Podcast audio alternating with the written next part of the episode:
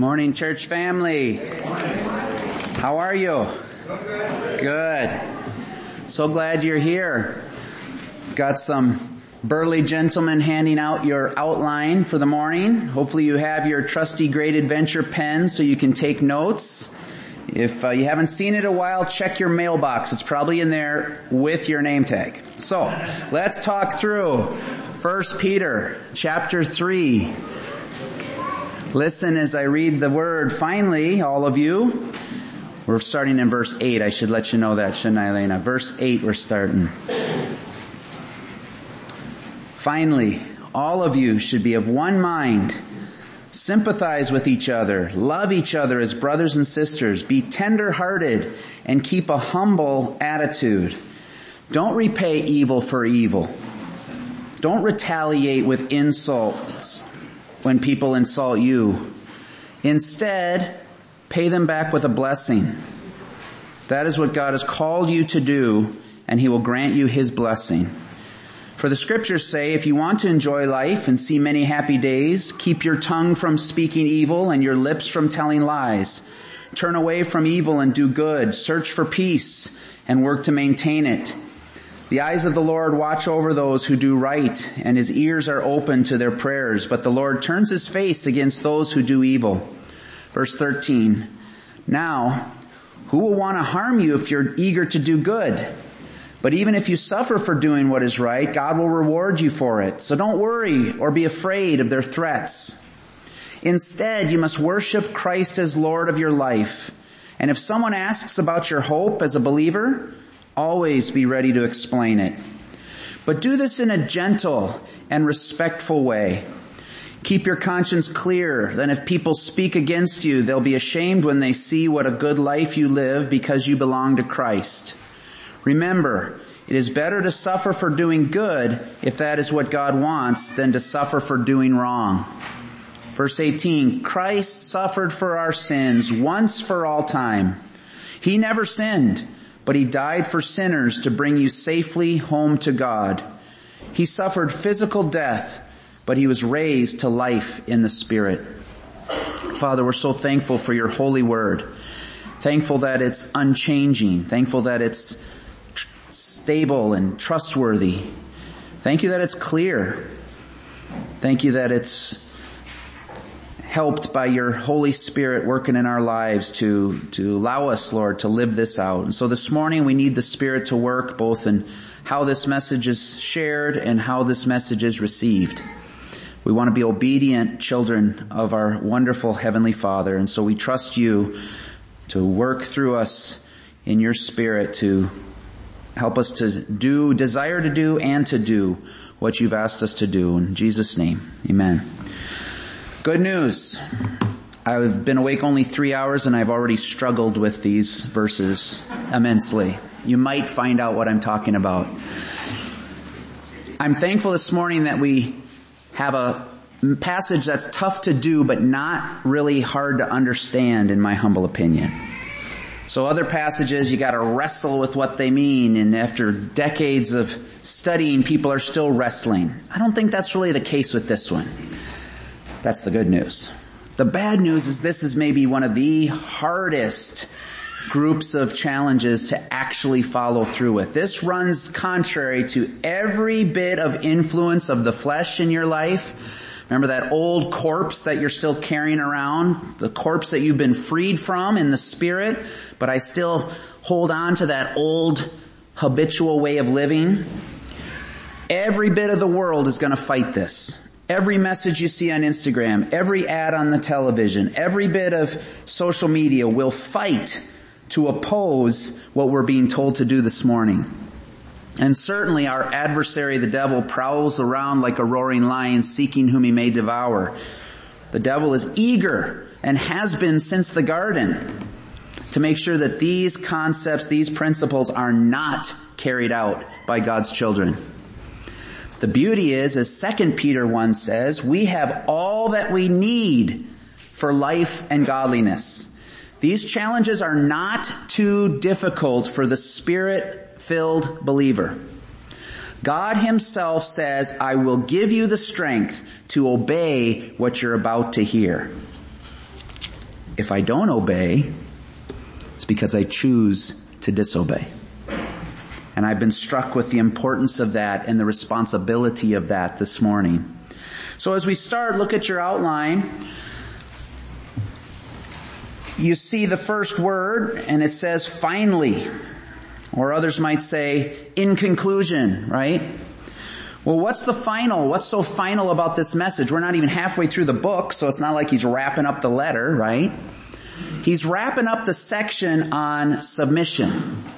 So if you remember, there were three main challenges, three main calls of, of either celebrating or obeying. And one was the wonderful salvation, grace through salvation. Two was grace through submission, grace through submission. And three, grace through suffering grace through suffering. And so the finally wraps up this section of grace through submission and the second half transitions to the grace through suffering. So we got a taste of both, but the principles are clear in both settings. Because of that kind of transition, you've got two sections this morning. The concept of obedience, the challenge to obedience is the same. Very clear. But the context or the setting in which we're to obey is two separate settings. One it's the general as you live. Good times, sort of bad times. Second part is living these principles out during persecution, during suffering. And while you face suffering, you face persecution, it's very different than what these saints suffered. And whether we'll have to endure that before the Lord Jesus comes back or not, there's a preparation in our hearts and minds for being ready for suffering, whether that's little or that's large. So there's a little bit of the framework. Let's dig into exactly what's being said. Finally, verse 8, all of you should be of one mind. All of you should be of one mind. I am not a Greek scholar. My friend Joel and I love it. We love talking Greek, don't we buddy? Probably dominates our, no, we're not Greek scholars. Others of you are, and we appreciate that. But I'm told that this work for one-minded, this word for one-minded, it's one of those weird words that when you, when you understand it in Greek, it doesn't really have a great translation in English. It's one of those words that means so much more than any single English word can explain to us. In this case, it's the Greek word that says like-minded. And when I hear that, I think, okay, like-minded, the way I think. Be like each other in the way you think. It's only a fraction. When this was written in Greek, there was an understanding and an emphasis that we're not only people who think, we're people that do, and we're people that feel. And when this author put that word, my understanding the only time it's used in the New Testament right here, when this word is put, it's an emphasis on not only how I think, not only what I do, but also how I feel. The stunning reality to me was that God tells you how to feel. The reality is, is that our culture has made your feelings off limits. People can tell you how to think, people can tell you what to do, but uh-uh, you ain't telling me how to feel. What I feel is what I feel, Carlos. Not the case. According to the holy word of God, God says, adjust your feelings to match what God feels. Whew. So this morning, I have no doubt that you're going to understand clearly what God is telling you as to how to think. You're men and women of action. I have no doubt that you'll be ready to put the obedience into action with your, with how you act. But for me, maybe for you, being told how to feel is going to be maybe some uncharted territory. And so be prepared that I need to submit my feelings to God. And I need to acknowledge that God is going to ask me to feel differently about things than my natural bent, than my first impression, than how I'm choosing to. See where we're going with this? Tough stuff. Tough stuff. So as we finally wrap up the section of submission, keep that in mind. It's about thinking in submission, acting in submission, but feeling in submission to God. The other part of this finally is, okay, he's broken down submission into all these individual peoples. He's talked about husbands and wives. He's talked about uh, employers and employees. He's talked about uh, government and citizens. All of those are tough to figure and we'll keep working together to figure out exactly what's meant about all of those. But now he gets to more of this general, general, regardless of what interaction you have, regardless of which part of your life you're operating in, at work, at church, at home with your wife and kids or husband and kids. Regardless of the context, this is a general command to submit. Each one of us, men, women, and children who know the Lord is our Savior. I think it always needs to be said that that submission needs to start with accepting verse 18. So let's look. We're told to submit, and at the end of our passage we're reminded of the first key to submission. Verse 18, Christ suffered for our sins once for all time. He never sinned, but he died for sinners to bring you safely home to God. He suffered physical death, but he was raised to life in the Spirit. The first submission that God calls us to is receiving the Lord Jesus as our Savior. He died on the cross to pay for your sins. Your sin, according to Romans 3, according to Romans 6, according to so many other passages, your sin, my sin demands eternal punishment. One of them. One sin, eternal punishment. I can't handle that. No way can I erase a sin. Doesn't matter how many good things I try and do, it does not erase a sin. And so by God's amazing grace, we sing and we read that Christ died for sinners once for all to save you and to bring you safely home. This is good news. But have I submitted to that? Have I come to that point in my life where head knowledge isn't enough and I have to say, yes, I believe it. I trust you, Lord Jesus. I receive your gift of salvation. The flesh, the world, the devil want nothing to do with that in your heart and life. And if you're here this morning and you've yet to receive Christ as your Savior, today is the day of salvation as the scripture says. Today is that day where I say yes. Okay? It's not about me trying to figure out how I can somehow earn the favor of God. I submit. You're right. I receive your amazing gift of salvation. It's so frustrating because like that should be hard, right? Should it be hard to take the largest gift known to humankind? No. But it is because of that pride in my heart. And so I pray that the Lord will be working in our hearts. For those of us here that have not received the, the gift of salvation, I'll be praying that the Lord will open your heart and your mind and allow you to receive that wonderful work of salvation. Once you have received it, doesn't necessarily get any easier, but now at least we have the Holy Spirit of the living God living in us. So, I know you'll understand that we're being told how to think. I trust fully that as men and women of action, you'll be ready to carry out these actions.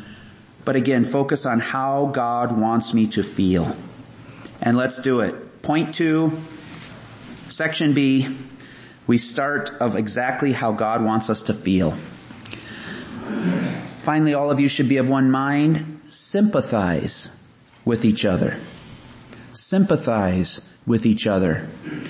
Feel what others feel. Identify, relate, and join each other in their feelings.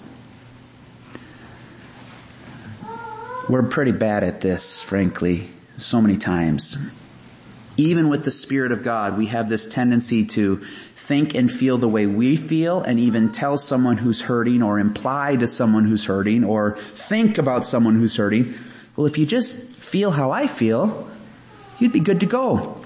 It's not what God is calling us to do here. God is calling us to feel with that person, to identify what they're going through and to relate and connect on an emotional level so that you can share in those feelings. Husbands, if you're good at a lot of things, this is not historically one of them.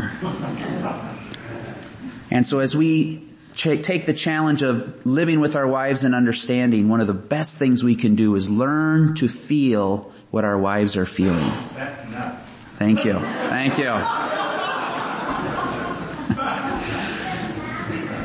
When we do that, we'll enjoy more of the long life that's described later, right? But take that to heart, chew on that, make some notes on that.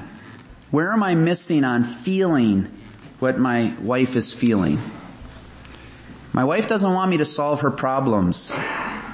The first step, she wants me to have an identification and to understand how she feels. I think that's a key part of the verses that Mark shared with us of living in understanding.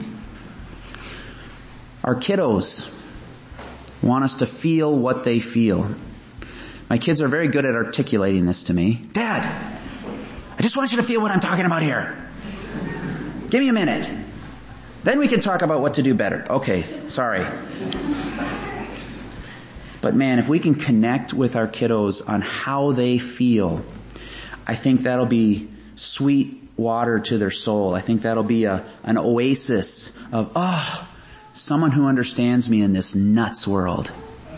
It's been said that when we as kids, us old duffers, when we as kids went home, you were pretty much done with the drama from school.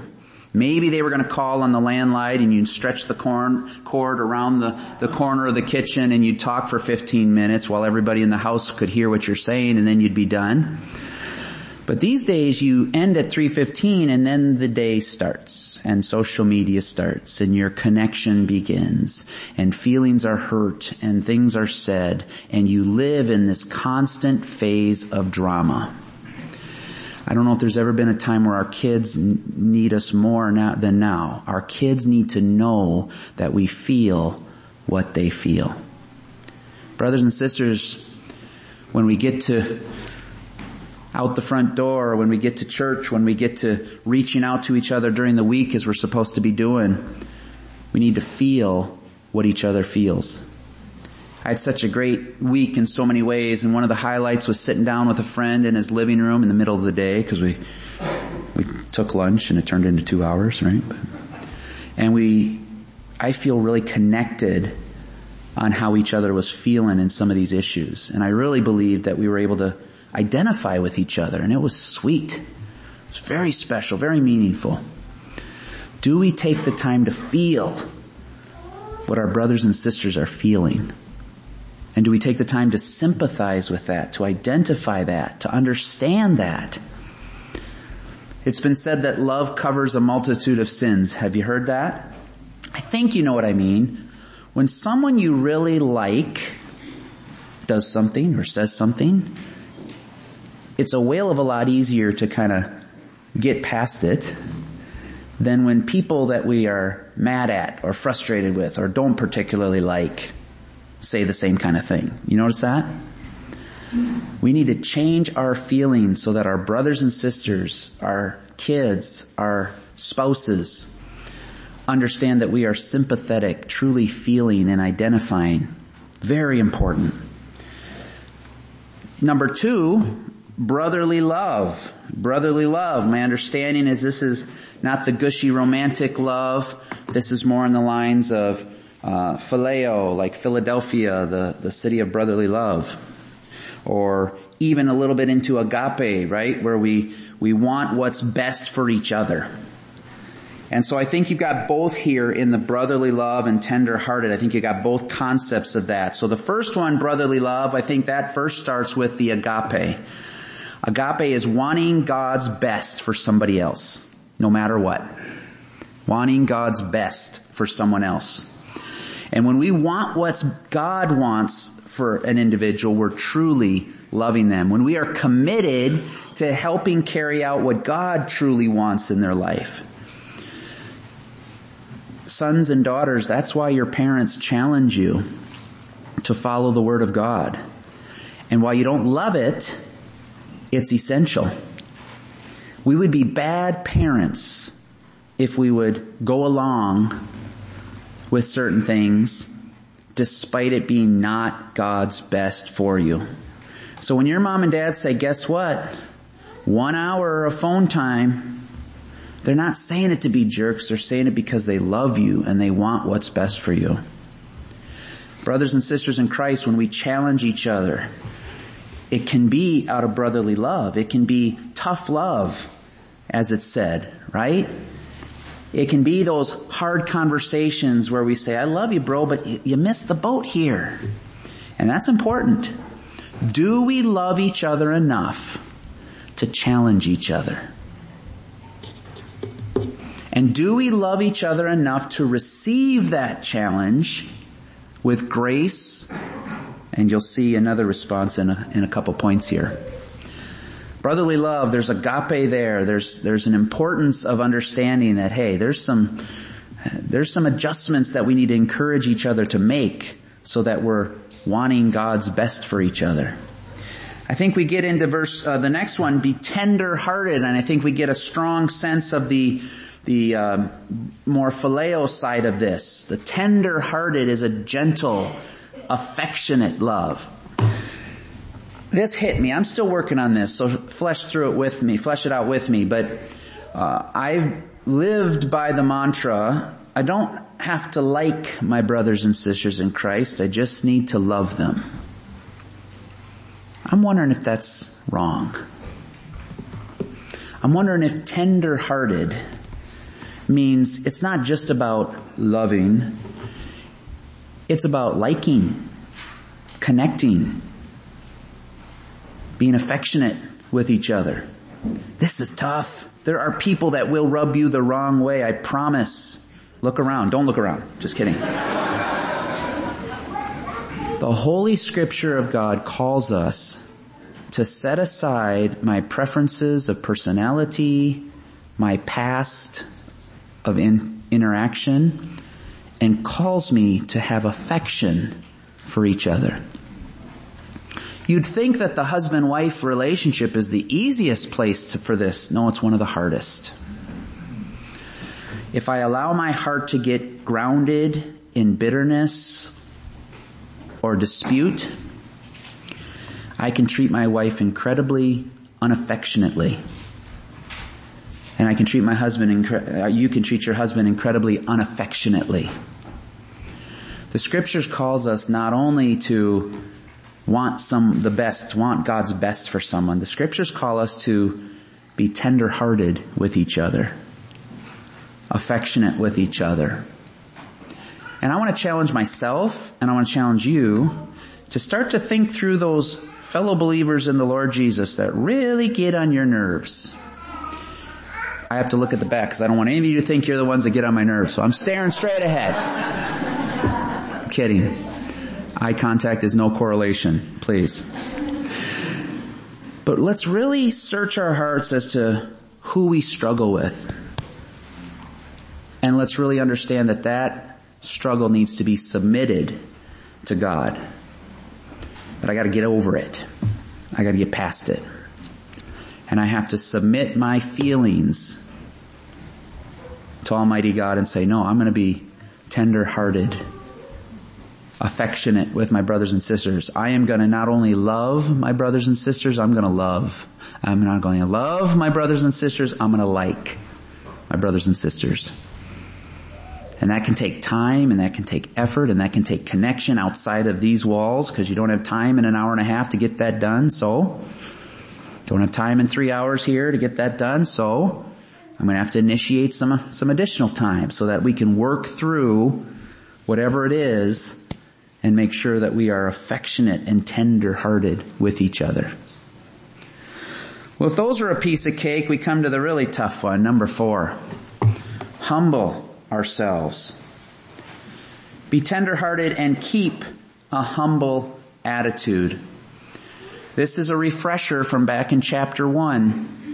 Refresher from back in chapter one where holiness is directly linked to me humbling myself and putting God's values and what's important to Him above my own.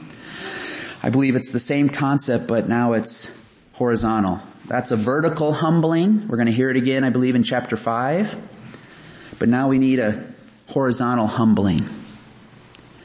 I love and hate Romans 12. Do not think more highly of yourselves than you ought to think.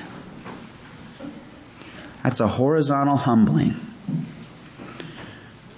I'm commanded by scripture to view you as more important, more valuable, more clever, wiser. I'm commanded to lower my belief of my value compared to my belief of your value. I need to say, hey, for, if they want to do it this way, I see no conflict with the Word of God. We're going to do it your way, not my way. This could never apply to marriage. Oh, so tough, isn't it? As a husband, as a wife, are we willing to say, you know what? You're more important. Your feelings are more important. Your best is more important. Our affectionate, close relationship is more important than making an issue of how we load the dishwasher. The vacation choice, it's more important that we go with what you want because you are what's, you who are really important.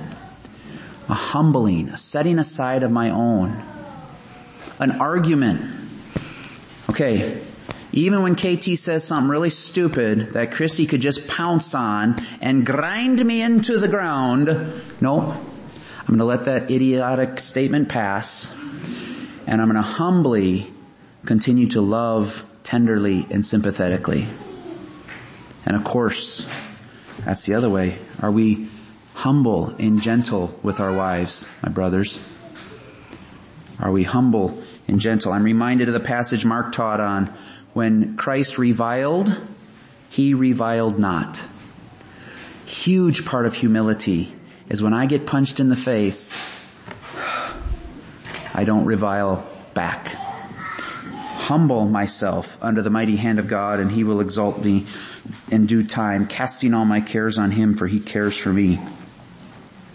Sympathy, brotherly love, tender heartedness, and humility.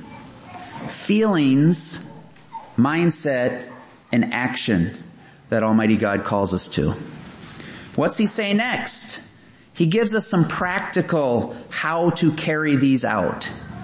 And this is still section one of two, right? We're still in the good times. We're still talking about how to act when the persecution isn't raging terribly. But I said this a few weeks ago, I'll say it again. If we can learn to submit to God in these feelings, actions, and mindset when times are good, then I believe we'll be better prepared to excel in these when times are rough. Now persecution has the weird way of forcing us to our knees to submit. I believe there's a special reward, a special reward for those of us who choose to submit to God and to one another on these even before harsh persecution comes. Follow my logic there? Search the scriptures, see if that's true. I believe that there's a privilege for those of us that learn to submit to each other in good times.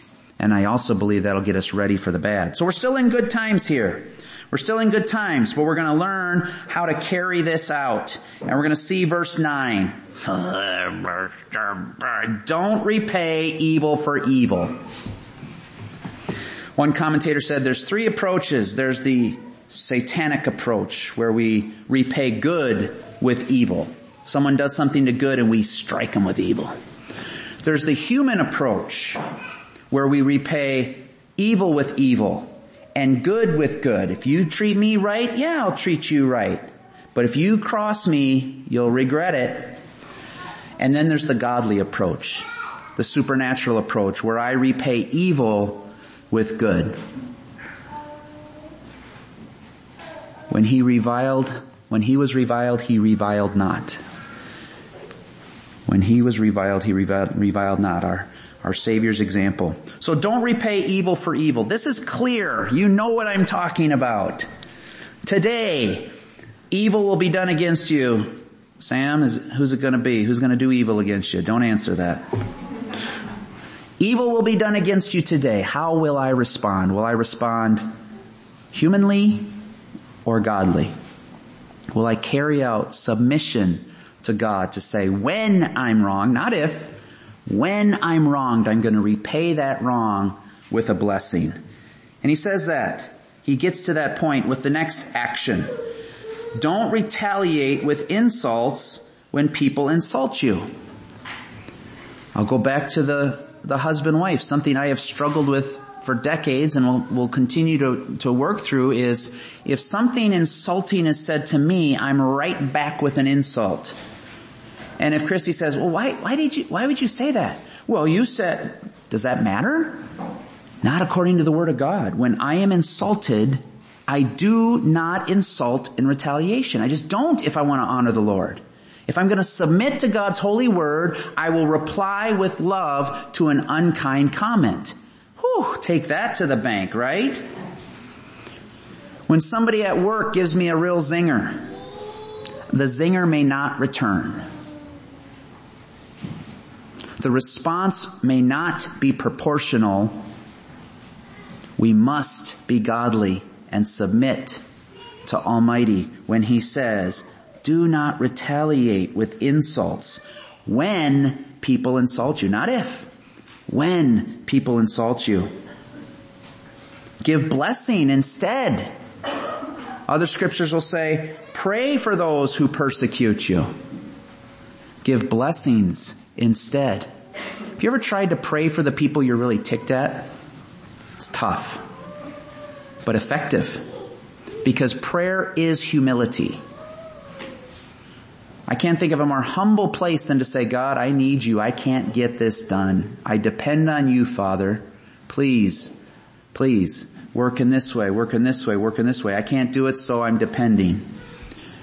Try praying for one another when you're insulted.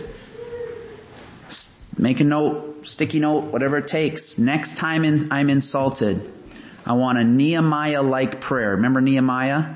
Nehemiah was asked a question by the king, the, the, in, the man who had the right to end his life if he answered wrong. And scripture records, I believe Nehemiah 2, we'll check. Scripture records that Nehemiah took the second or two seconds to pray to the Lord for wisdom and for help. Next time you're insulted, I would challenge us to pray for a split second, hold the tongue, Ask for God's grace, ask for God's mercy, ask for God's help, and listen to the Spirit's leading of how I can respond to this insult with a blessing. It's interesting that uh, when we do that, the next sections, still good times, we haven't gotten to the persecution yet, still good times, but the good times now point to two different ways that this is such a winner response. When we submit to God by returning insult with blessing and returning with evil with good, God promises blessing on two different levels. Promises blessing on two different levels. And he summarizes this in verse 9, don't repay evil for evil, don't retaliate with insults. When people insult you, instead pay them back with a blessing. That is what God has called you to do, and he will grant you his blessing. He will grant you his blessing. And I believe he's lined up this blessing in at least two different ways, two different contexts. One, let's read. And we're quoting, I believe, Psalm 3 and parts of 34 here. We can, we can check on that, but Psalm 3, Psalm 34, make a note, check back and line these quotes up. If you want to enjoy life and see many happy days, keep your tongue from speaking evil and your lips from telling lies. Turn away from evil and do good. Search for peace and work to maintain it. Verse 12, the eyes of the Lord watch over those who do right and his ears are open to their prayers, but the Lord turns his face against those who do evil. See the reference of, of Proverbs here. The first way that God blesses, I believe, is a general alignment with how God designed us to live. What do I mean? Good, clean living is God's plan. When we live how God has asked us to live, Good things happen in this life. Do I do that so that God will do this? Do I give so God will make me rich? No. But when we live the way God has called us to live, good things happen in this life. He's hardwired us for that response. When we do evil, many of you can attest, that's where things go off the rails. That's where things go down the tubes. We are designed to live by God's code of conduct, by God's plan. We are designed to live for good. And so Proverbs 15:1 reminds us that a soft word turns away wrath, but a harsh word stirs up anger. My grandfather was at the landfill, aka the dump, and he was unloading a load. He was actually before unloading, he was trying to back his trailer. He's trying to back up his trailer and it was taking forever. He wasn't getting the job done. And a burly old trucker who was waiting to make his dump said, come on, will you get going? And instead of retaliating with evil for evil, my grandfather said, sir, I'm sorry, I'm really trying. And instantly the harsh old burly dude softened. And instantly he backed off, got back in his truck and remarkably patiently waited for grandpa to get the trailer right. A soft answer turns away wrath. Have you, have you experienced this? Maybe with your kids, maybe with your wife, maybe with your coworkers, maybe with your friends, maybe with strangers. It's a, it's a hardwire. It's the way God has created His universe. It's still not totally broken so that this principle still applies that typically when you're out in public and you give a smile, what do you get back? Typically a smile. Typically when you give a soft answer, what do you get back? A soft response. Typically, this is a great way to avoid conflict. That's one approach. But the sad part is that what will come invariably, I believe, mm, inevitably, what will come even from your kindness and your goodness over time is still jealousy and resentment. So even though God has wired us for good and wired us for grace and wired us for submission and wired us for gentleness, we also know that when I see gentleness in my brother Eric, that's going to cast the light on my lack of gentleness. And I can respond with resentment and jealousy. And so expect, expect that after enough times where Sam is just so gracious to his sister and Lily is just so gentle, there will be the temptation for people to resent that in you. Not because it's not of God, but because my flesh, the world, and the devil hate when others do something better than I, when I know I should be doing, right? So those are two kind of automatics that generally in life Generally still in life, when you speak softly, you'll receive a soft response. Generally when you do good, you'll receive good. But understand that our flesh, the world, and devil are broken enough to where that ain't gonna last. And eventually there's gonna be jealousy and resentment even from our brothers and sisters in Christ. Let's work through it. Let's push on. Let's continue knowing that that negative response just gives us that much more opportunity to be steadfast in the blessing that we lend. So generally, but number two, number two, there is another reason for good living and it's abundant living. Underline John 15, 11. I wonder how many messages I actually don't quote John 15. I think you'll probably tell it's my favorite. Jesus says, I came that you may have life and that you may have it how? Abundantly. I've came that you have joy, that your joy would be overflowing abiding in Christ brings a joy beyond circumstance. Abiding in Christ doesn't mean you're going to be rich. You could be flat broke up somewhere in Canada and feel like you're home because you have an abundant joy and a connection with God that He's sustaining you and providing for you and blessing your ministry. We are so honored to hear about that Wednesday night from Ralph and Dorothy. Abundant living. That's the second backup, I think, for what's being said here. That that uh, this is the way you're designed. You're designed to abide in Christ and to draw joy from Him. Well, let's wrap it up with a joyful concept of suffering. Living in times of suffering. Roman numeral three. Roman numeral three. We we understand that good will be met with evil. But there very well could and believe there will, there very well could come a time where we are receiving more and more and more persecution. And so I think we're pointed back to 1 Peter 1 verse 6 where Peter reminds us of the audience of one. Write that down in your notes. Audience of one. We're going to be reminded, so be truly glad there is wonderful joy ahead, even though you must endure many trials for a little while. Do you remember when that joy comes?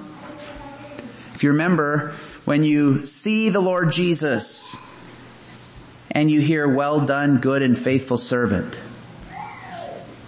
And so understand that there is a time where you will stand face to face. If you're, if you're nodding off, wake up for this part. This is huge elbow the person next to you because you will stand face to face with Almighty Christ. And we will give an account, as Corinthians tells us, and we will talk about the times we missed opportunities to serve, talk about the times we we're blessed to take those opportunities to serve. We will suffer loss, but we will experience joy when the Lord Jesus reinforces, rewards the blessings this suffering, instantaneous, just short compared to the eternal blessing of the reward of well done, good and faithful servant. It is worth it. Hang in there.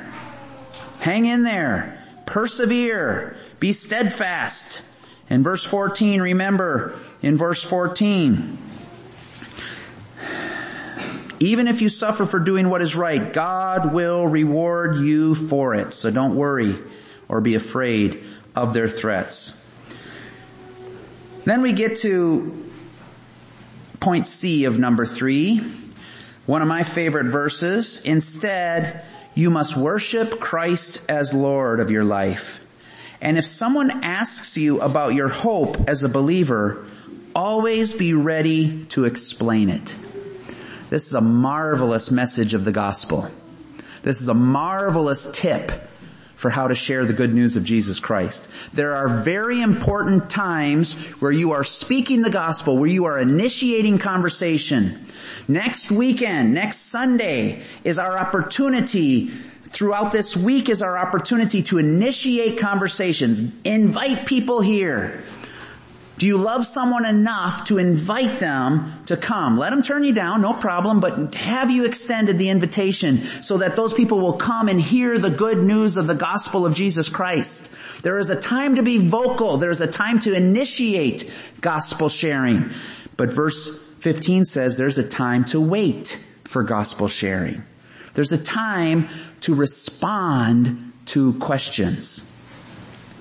Last night we heard videos of a couple of employees here in town and they were talking about some of the tri-state students that work there, some of the students who know the Lord as their Savior. And over and over they talked about their integrity and their hard work and their kindness and their respect. And if you don't understand why, it's confusing. And I'm excited for Nick and for uh, the Chick-fil-A crew Will and Jaden and Andrew and the Emmaus crew, right? Lily and company. I'm excited for that time where your work is so hard and your effort is so strong and your gentleness is so abundant that you're going to get the asked question, what, what's with this? Why are you so weird in a good way? Why are you so different? Will I be ready to give an answer? Will I be ready to explain the hope that is within me? We have a, a realtor that was helping us close on some property this week and she said, now the, the, the closing's tomorrow, you're all set yet? And dad says, yep, Lord willing. She said, what, what do you mean Lord willing? What do you mean? What's wrong? That gave him an opportunity, didn't it? An opportunity to explain, well, you know what? Life is short and I believe that because of my relationship with the Lord Jesus, I need to wait on Him and I need to, to trust Him that, that every good thing is going to take place in the time. I can't make these plans without trusting that God is the one who brings them about. He died to pay for my sins. Why wouldn't I trust Him in all these little things? Do we prepare for those opportunities? Do we live with such submission, gentleness, sympathy, tenderheartedness, brotherly love, humility, there will come a time where, what's, what's with it, Garrett? Why, why are you so nice? Are we ready? Are we ready? Christy taught me one of my favorite things. This was uh, 11 years ago. We read a book that talked about uh, walking across the room. This idea that these relationships that we just, why don't I have a relationship where I can share the gospel? And it was the thing of open your eyes. You talk to a barista at Starbucks. You, you talk with your mechanic. Your neighbor says hi every morning. Do you engage, right? And this idea of, hey, we have these opportunities. Do we engage in these relationships? And I said, Christy, I don't really feel like I know how to do that. And she said, well, maybe we just need to be more real.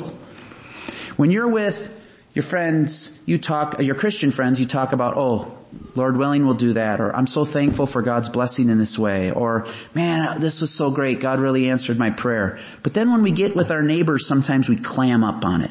We feel like we can't talk the same way. Maybe we should. Maybe your testimony of, yeah, God has blessed us so much. I'm so thankful. Yeah, this is really a blessing. I think that matters to people. Just try it and watch them go, mm, okay. Maybe the next time it's, and then maybe the third time it's like, well, okay, what gives?